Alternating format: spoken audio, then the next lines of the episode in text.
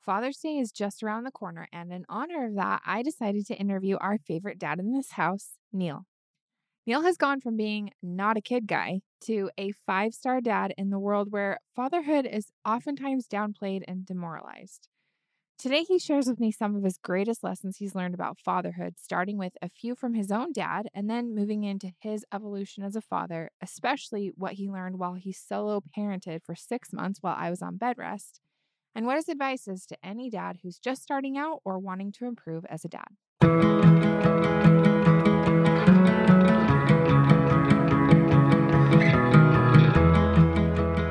We're going to start off with a funny quotation. You ready for this, Neil? When I was a boy of 14, my father was so ignorant I could hardly stand to have the old man around. But when I got to be 21, I was astonished at how much the old man had learned in seven years. Mark Twain. Mark Twain knows what's up. It's kind of funny.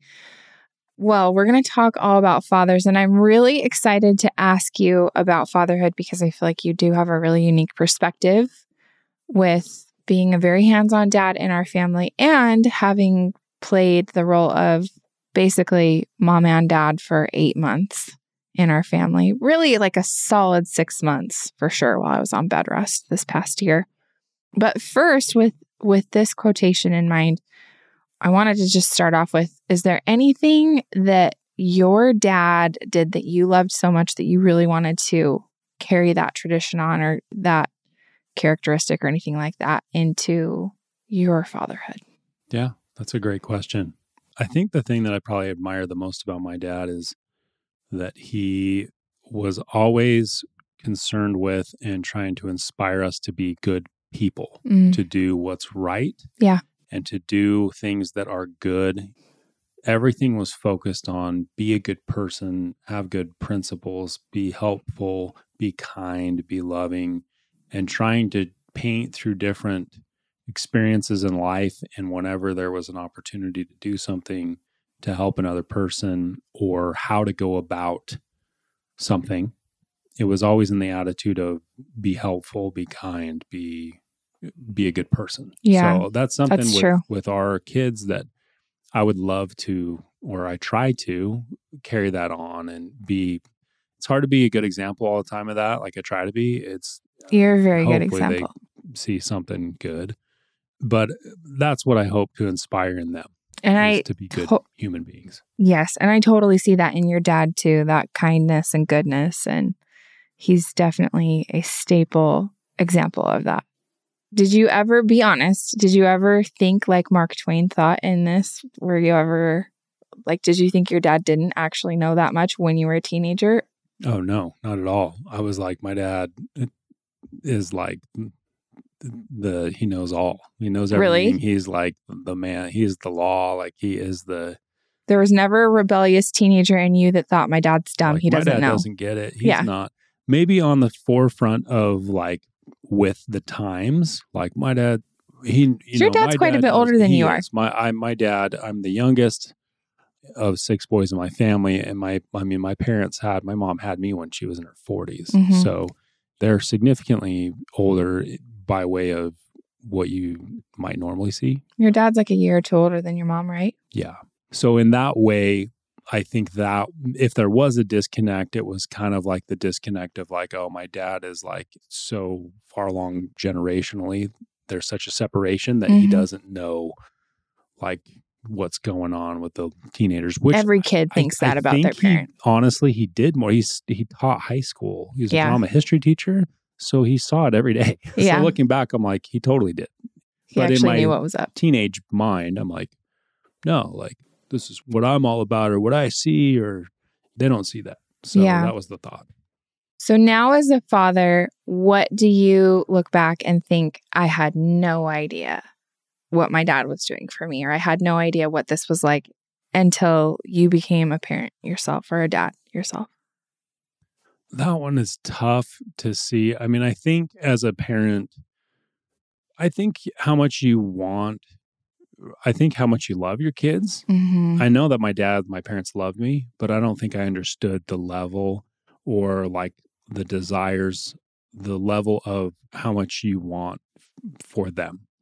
Like I So want true. good things for them. I want them to to have good opportunities, to have chances to excel and become the people that they are potential have the potential to become. And I think looking back, that was there, but I didn't see it. But my parents facilitated that. Anything that I wanted to do, like I came to them and was like, "Hey, I want to do martial arts," and they're like, "Totally." And they no questions asked, no mention of how much is it going to cost, nothing. They're just like, "All right, get us the information, we'll sign you up." Like, and they supported it one hundred percent. Or football, or I remember doing both at the same time, martial arts and football, and how like trying to navigate that. But they were all for it, all supportive. I see that now with my kids, where I'm like, yeah, You want I want to create opportunities Yeah. for you to excel and to be good or learn a discipline or learn a skill or develop yourself. And there was a lot of talk looking back now with my dad. That was the conversations he would have with us is like, okay, well, like, what are you doing? How, how are you, you know, what goals do you have? Like, what, how are you trying to develop yourself? A lot of questions about development, like, how are you bettering yourself? I didn't realize it at the time. I was just like, oh, I'm gonna go ride my skateboard. But like, that's what he was doing. So, this is a question that I feel prompted to ask you. You've talked a lot about how your dad changed in an even more Christ like way after your brother Steve passed. Can you tell me about that and the change that you saw in him? I think what I saw, my dad grew up in a way. I think you see it now in in the older generations, like the grandparent generation right Yep. now, where it's like they grew up in a time that was vastly different. The smackdown. It was it was like he grew up in a in an era where it was like children are seen and not heard, like that level of intensity Mm-hmm. like his dad came back from my grandpa came back from World War II and it was just like that was kind of what the expectation was. Yeah. And my dad was Polynesian. So in that culture it's like there's no messing around. You do not it, respect is so important and you be respectful and you be kind. And as a child, if you're out of line, it's like you get the smack. You're like, Yeah. you know, it's like, hey, bro, like you get the smack you know, if you're Polynesian or you're, you know, that culture, you know what I'm saying. So that's how my dad was. And I think that it was very black and white. Here's what you do when you're a good person and stay in line. So I think he he was very rigid, Mm-hmm. but but I think loving a- at the same time. And then after going through some things and after my kind of watching what happened with my brother and the struggles and challenges he had prior to his passing, and this was my first brother that died, that died by suicide when I, I was about 13. I think after that and watching how hard he, my brother, tried and still just made a lot of mistakes, but the desire of his heart was to do good and be good. And then I think just that whole experience just really softened him. So I think that after that, I think that he had a lot more kindness and compassion for the struggle. Like when people would struggle and maybe other, it would be easy for people to look at that person and say, like, man, just get it together. Or like, you're making foolish choices. What are you doing? You know, or like people who struggle with addictions and the crazy thing you do in active addiction. I think that he saw that a lot more with kindness and compassion and with me in particular. Mm-hmm. I think I was going through my own grief cycle after my my brother died, and I was in a, in my angry teenage phases, and I I just didn't care. Like I just was failing in school, and it wasn't because I didn't know anything or I wasn't smart. It's just because I just didn't care. But really, that at the root of that was like I was just rocked. Like I saw crazy things happen. I lost my brother in a tragic way. It's a hard time as it is when you're Mhm. like 13, 14, It's the worst 15. time. It's like the worst time of Yeah. your life in the first place, just developmentally. And I just, my self concept was just terrible. So that manifests itself in my attitude. And we are talking with a friend this week about Utah and going to like summer school. I went to summer school in ninth grade. I went to a certain high school that's kind of like notorious for being like where the kids go that have to go to summer school or that drop out of high school, they go to this school to either make up credits or to graduate. I went there for a summer because of this because I just I just didn't care. It's just too bad. But I think that my dad the cool thing and my parent both my parents is they allowed me to fail. Yeah. Like they they were they created accountability. They're like, "Hey, we're talking with your teacher. What's going on? What are you doing?" And they're like, hey, "Look, we know it's you have the talent and the ability to do it. You're just not you're choosing." And but they but to, they let me choose it and I failed. And then I'm like, okay, I have to go to summer school. But once I did the summer school thing, I'm like, I'm not doing that again. and so then I. Then you learned. and I learned. yeah. And then I went to high school and I did a lot better. I wasn't perfect. I had some few bad grades, but I did pretty well. Uh, I did okay and never went that route of like, I don't care. I'm just going to fail because I don't care. I mean, I failed. I, for example, I failed gym. Who failed gym? My dad. I didn't know that was even possible. What are you doing? Like you're athletic. Like you played football. Like how are you failing gym? But it's just because I didn't dress. You get you receive credits for getting your gym clothes.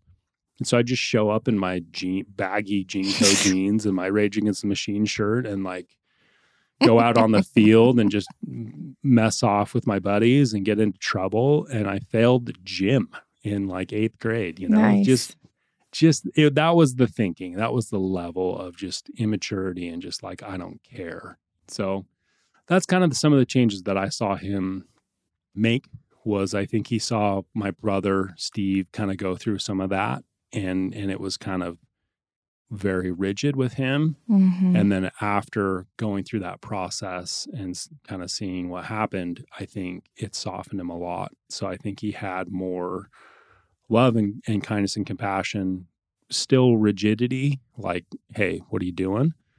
But he gave me space to figure it out. So that was just really cool to see the the growth and there's a few other ones there's a few other stories of things that i did that were stupid and my dad just had a like a high level of love and compassion that really took me back and was was awesome And you've carried that same love and kindness and tolerance and patience into your fatherhood with our children. I think I've only seen to. you yell at a kid one time, which was pretty warranted. it was a TV that was about to fall, right? That was the time I I felt bad. It was yeah, the it was little Annabelle. She was like I don't know, th- maybe three at the time. Probably, yeah. And I had a TV propped up against a couch that I was like trying to remount. She started grabbing it and tipping it up, and I'm like, oh my gosh, it's gonna fall on her. And so I yelled at her, you know, in an angry voice, and she started crying. And I felt so bad. I'm like, oh my gosh, I can't.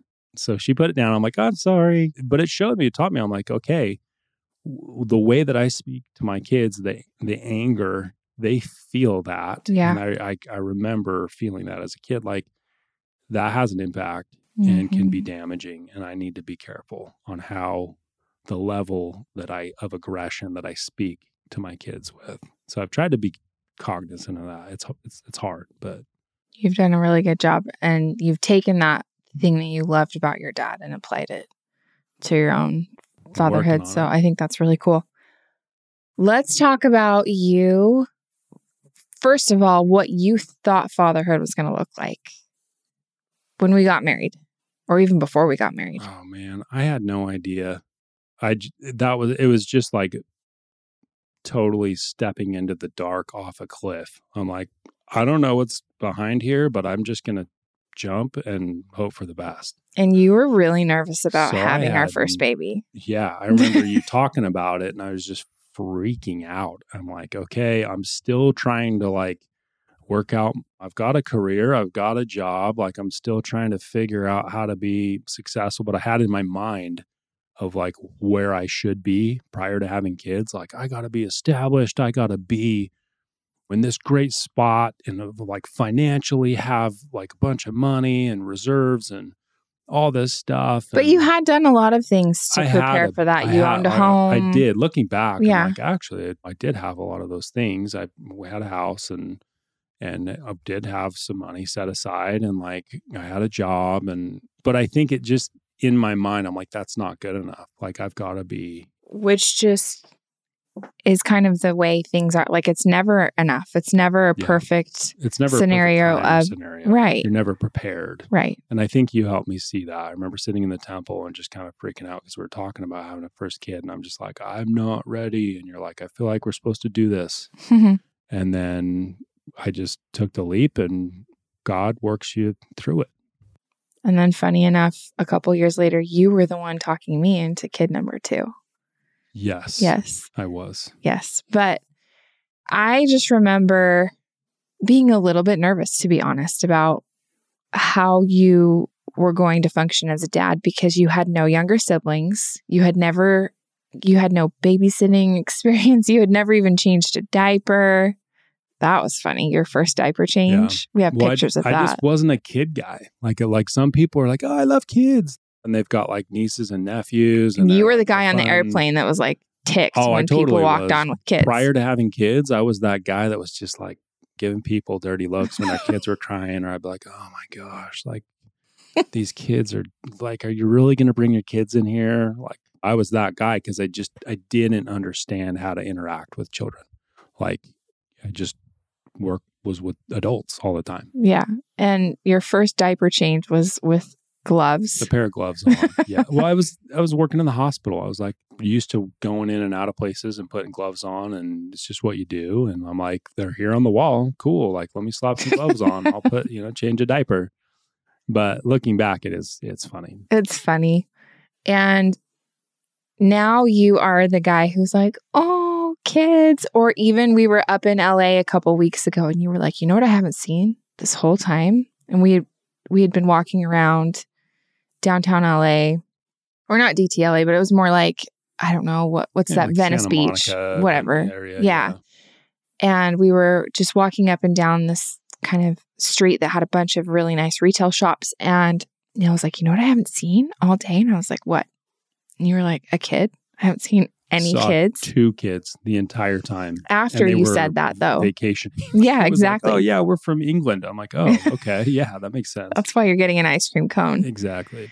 But I feel like you are the guy that's like, Oh, like, look at those kids. I if we're on vacation without our Yeah. kids, I am that way because, and I get it now why people used to be that way, is because it immediately I think of my kids. Right. Like I see a baby crying that's like two years old on an airplane, and I'm like, oh, that's like my, that's like Lila. Mhm. Lila was freaking out on an airplane ride across country, and we couldn't figure it out, and she's screaming and bothering everybody. But I'm like, I felt so bad for her. Yeah. So now when that happens in an airplane, I think of that time. Instant compassion. kids, and I'm like, oh, Mhm. they're feeling this, or their ears aren't adjusting to the pressure, or whatever. Maybe they're hungry or something. And I immediately go there instead of just like, this is so annoying. Like, please get your kid off this plane. Like, what are you thinking? So, fatherhood now compared to what you thought it was going to be, what have been some of the biggest surprises, positive or negative? I think one of the biggest ones is that kids, they are their own individual. How So true. individual they are, how much of a fingerprint they are. Like I you, know, you think like, oh, they're going to be just like me or just like mom, but they are their own people Mm-hmm. and they're totally different. Like each kid is so different Yep. from the other one. So the relationship is so different. So that I think that's one of the biggest surprises and that it's innate. Like how innate their personalities are. Like it's I think the nature nurture. Yeah, there's there's a lot of nurture and things they learn, but the core human being that they are is the core of who they are. Like Yeah. that there that does not change, which is just it's so interesting to see that. Totally. What do you feel like you would have told your very beginning, starting out dad self version of yourself? If if you could go back now and have a conversation with yourself, like maybe a, the day before Annabelle was born. I think just how awesome it is. Like, dude, you're going to be stoked. Like, it is so cool and just the greatest thing ever. I think I was so afraid of it. I was just like, oh, like responsibility, uh, like freaking out. And that's all I saw it for. And like just feeling an overwhelming, like how in the, like I can barely care for myself, let alone some life. And what the heck are we to do? But I think looking at it, I'd be like, it is the coolest thing. And it's to be, you're to love it. And these kids are just amazing. Like they're such amazing little human beings. And, and I think in the ter- eternal perspective, they are. Like you really think of what we, as members of the Church of Jesus Christ of Latter day Saints, what you believe in, that we all lived before this earth and we're organized in families down here, and then relationships are eternal. I'm like, these are people. So they're going to be, there's no like, sure, they're developing through a physical life cycle, but eventually there we're all going to be equal. So whatever, I try and keep that in mind. Yeah. That how I treat them, I try and treat them as like an eternal person. Yeah. It does change the perspective a bit.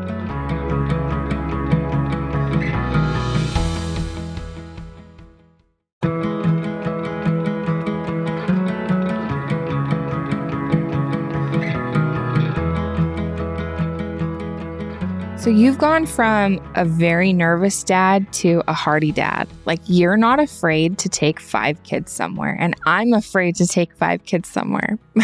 and you've gone from, I remember the first, uh, randomly, I was scrolling back in my text messages a while ago and I found texts that we had, or no, you know? It was your old phone number that I looked at, our old text messages. And you had said I had left the house for the first time with you alone with Annie as a baby. And you said, uh, the baby face is pretty sad. She's crying. When are you going to be back?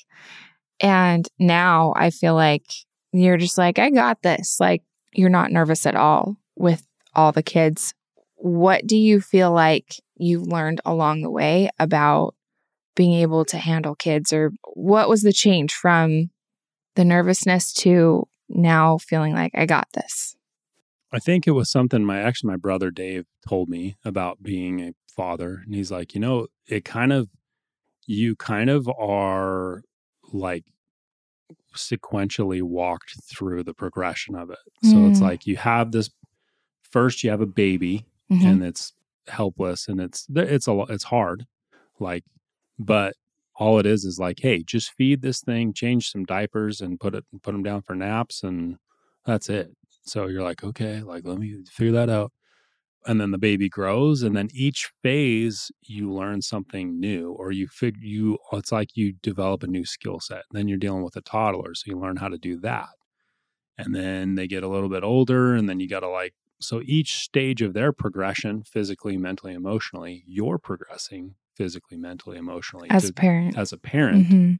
so once you go through that and then you add it's and then it's like okay i got one down i figured that one out and then it's like all right we're adding a second baby and then it's like starting it all over but then simultaneously you're still have your two year old and you've got your newborn or three year old and or whatever so you're sequentially adding to this and developing and growing as you go so that by the time you get to five kids or whatever it's like okay i and now i'm figuring out like the new level that we're at now it's like all right how do i get my older kids to kind of help out with the younger kids Which is awesome. and then i then i can take care of the baby Mhm. and then so you're figuring figuring it out sequentially but i remember the first time you went out of town and i had i took two of our girls annie and lila to target and that was like I walked in, I'm like, I am rolling hard. This is so big time. Like, I'm taking these two little kids to Target. Like, oh my goodness.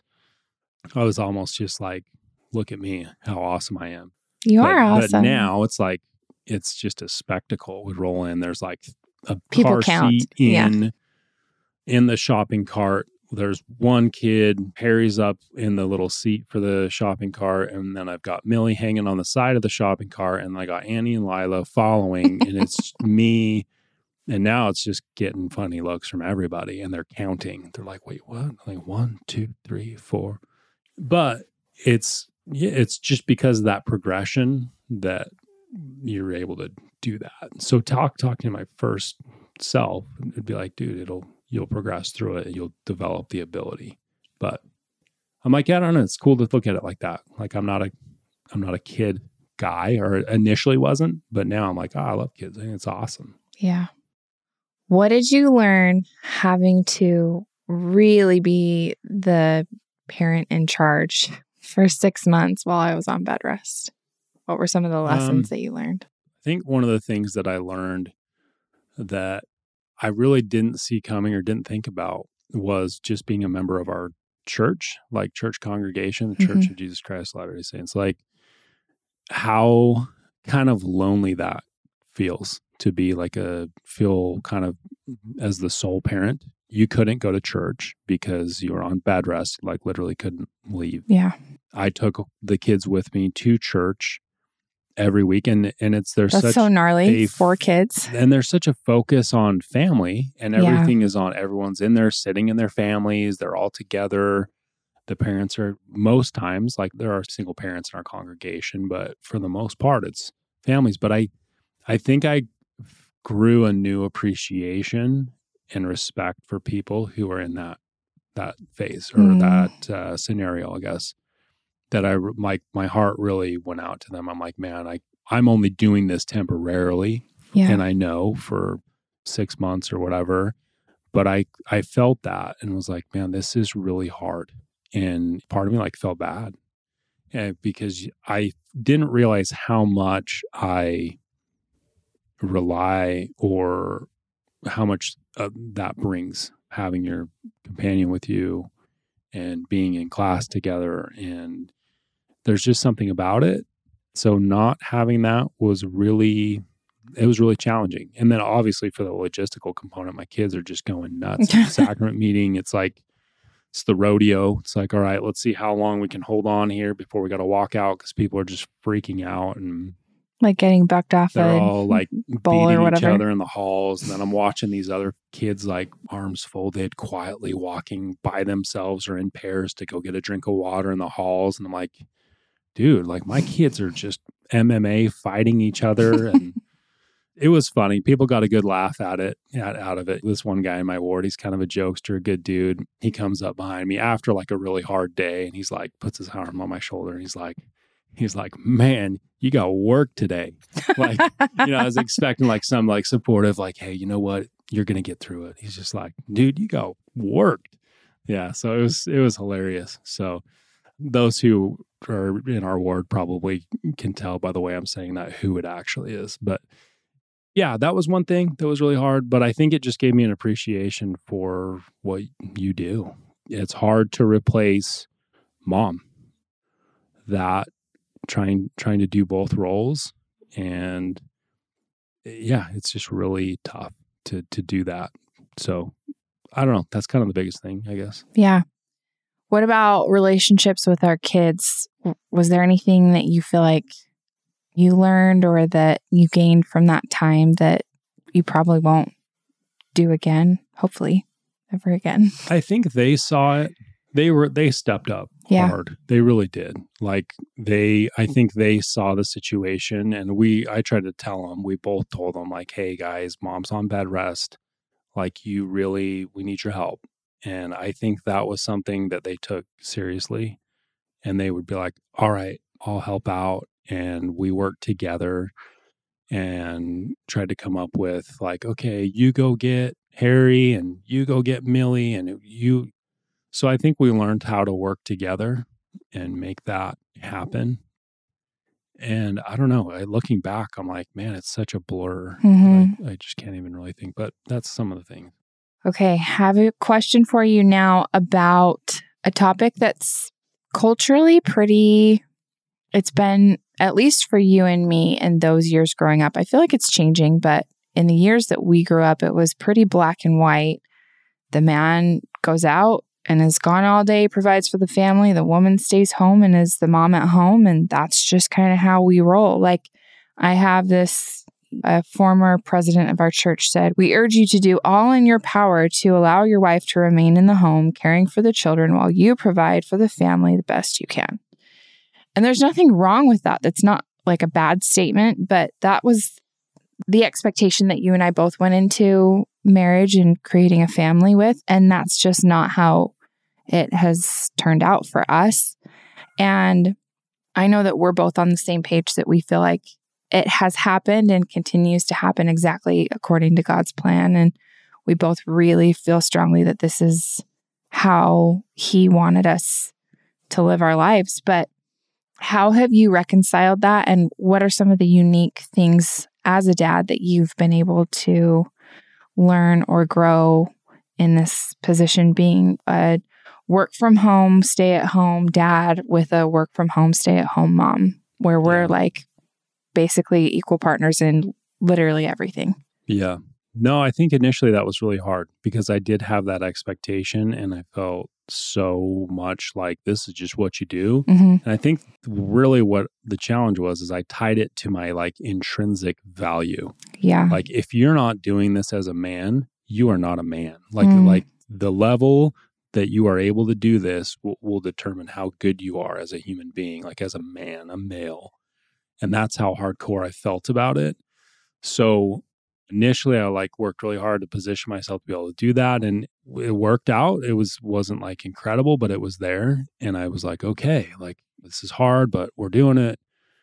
And then I think as things changed and adjusted and then we eventually started working together, I did have to get past that just like guilt like oh my goodness, like I'm not solely providing for my wife and that's Therefore, I am not a good person. That's the measure of your manhood. I'm, I'm like a total just nothing, just like I'm a wuss. You know, that's literally what I thought. But at the same time, I knew that I was, I'm like, okay, we're building this together and there's a lot of cool things. I know the value that I bring eventually. Like, I think I got there. But what I thought about a lot of times through the process of getting to that point and the point I am now is I always thought, you know what?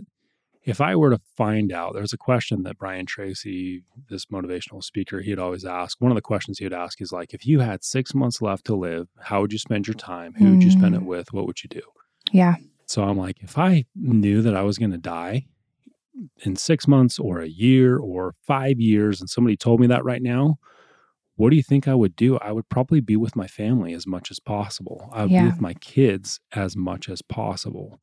And if I were to die tomorrow, what would be my regret? It would probably be, you know, at that point, prior to all of this, that I was like always out working or whatever, that I didn't get that time to be with my family. But I look back now and I'm like, man, I get to hang with my kids. I get to drop off my kids from school. I get to pick them up from school. We're at like everything they have, like oh, me or both of us or you know i think of disneyland days or things that we've been able to do trips or just hanging out being at the crossroads with the plan that i had professionally it wouldn't have lended itself to i probably could have done some of that but not even close to not very much. yeah. what initially it was like i mean i was doing like in surgeries and so those are all early morning Mm-hmm. And then if I'm doing sales calls in the afternoon and then going to like dinners with doctors or whatever in the evenings, it's like you miss everything. Maybe you catch your kid before they get to go to bed, but that's it. So you, I missed a lot of that with Annabelle. Like those early stages, I, I was gone. That's the cool thing that I think really like I get to be a part of their life and they'll have those memories of like, yeah, my dad was always around and I always got to talk to him or interact with him or whatever. And you and I both had dads who we love and respect to the end of the earth and who were gone all the time. Again, like honoring and respecting all different types of fatherhood. Like I felt, I always felt loved by my dad. I always felt like he was there for the important things. I always felt like he really, really cared. I think, though, to your point about what is the measure of your life, it's not going to be a career. Nobody ever says on their deathbed, I wish I would have clocked in 30 more hours or whatever. It's all about relationships at the end of life. So I think that's such a cool thing that you have that ability to like you said, live live as if you were dying right now. Yeah. No, for sure. And that's been something that has been I think I think it's like obviously it comes with its challenges or hard like yeah, I did love, you know, getting out and being out and about or doing this or whatever the trade-off there is, but when I really boil it all down and and bring it down to like a deathbed type of consideration of my life, it's like, man, I am so thankful that I have had this opportunity to be with my kids and share and and be able to watch them grow up like literally every day and and be there and talk to them and hang with them and like that's you really that's priceless. What would you trade for that? I think for me watching you and your progression as a father has been really such a gift for me to see not because you weren't a great person before I married you or when we got married and didn't have kids, but to see how much you have put your life, how much you've poured into that role of fatherhood and how it's defined you as a person in the opposite way of what you were just talking about, where it was like the money or the career, stature, or whatever, those things were going to define your manhood, that you've taken that from an eternal perspective and said, what is the measure of my life as a dad, as a person, as a relationship with my children and and our relationship too. And it's just been really cool to see you transform from really when we would meet people and they would say what do you do? And and we've talked about this on the podcast before but they'd say what do you do? And you would you loved to be able to say like oh i do medical device sales and that was kind of your identity and then when that was stripped away that it really forced you to re-identify yourself like what's your worth who who are you what defines you and to watch you build yourself into this role of you are a provider of happiness and joy and stability and love and peace in our home is such a cool thing. And I really respect and honor that. And I'm super grateful that that is where you've taken that opportunity to really define yourself into something that is such a gift to me and to our children. So that's been really, really cool to watch.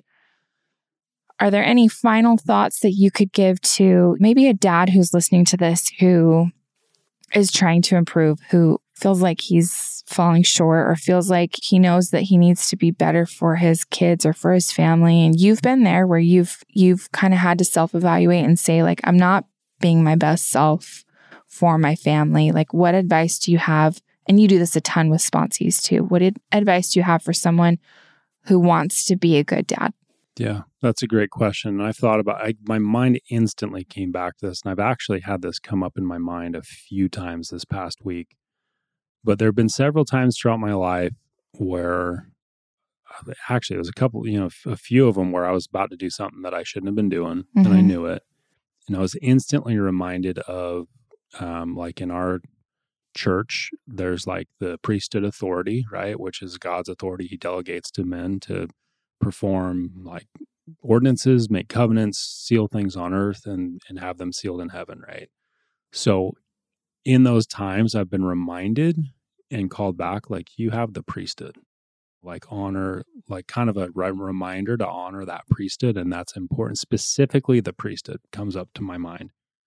And I think of a time we were in our, our old house and I don't know what it was, but I was just looking at the world and just all the craziness and thinking of my kids as teenagers and what they're going to have to face and all the challenges that are out there. And I just remember, I, I remember praying and I just was like, God, like what, what do I do? Like how, how do I walk my kids through what I know they've got to walk through in life? Mm-hmm. And instantly that thought again was like your priesthood, like kind of like you honor, honor that and keep the commandments and be the man that you need to be and it, everything will be okay. And I love that. Like there's a, a one of my buddies in recovery, he had this experience of like having a profound experience where basically the message he got was keep the commandments and you'll be okay. Mm. And it was kind of a similar type experience for me was like if I can just be the best version of myself connected with God and do what I know is right, that will translate into me taking the correct and right actions as a father and as a husband, as a everything, and everything will work out okay. Like keep the commandments and you'll be okay. So that would be my advice is like first and foremost, the best thing, and I tell this to sponsees, is like the best thing you can be is do is be in recovery. First and foremost, yourself, be in a good spot. Work out what you need to work out and do what you need to do to be in a, the best spot as possible and maintain that. And everything will be okay. It, I mean, it, it sounds oversimplified, even if it's hard. Well, eventually, it'll be okay. Yeah. And it'll work out. Solid answer final message that you want people to remember about fatherhood or being a dad? Being a dad's awesome. Love it. It is it is rad.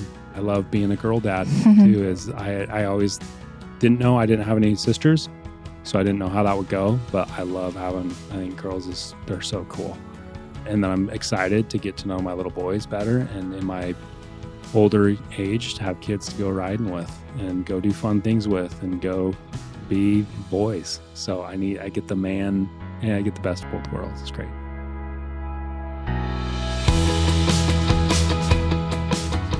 Thanks so much for listening to Mint Arrow Messages. Make sure you follow us on Instagram at Mint Arrow, subscribe to our Apple Podcasts, and rate and review us if you like us. And to get show notes, go to mintarrow.com slash podcast. And you can even sign up to get show notes emailed right to your inbox, and we'll email you every time there's a new episode.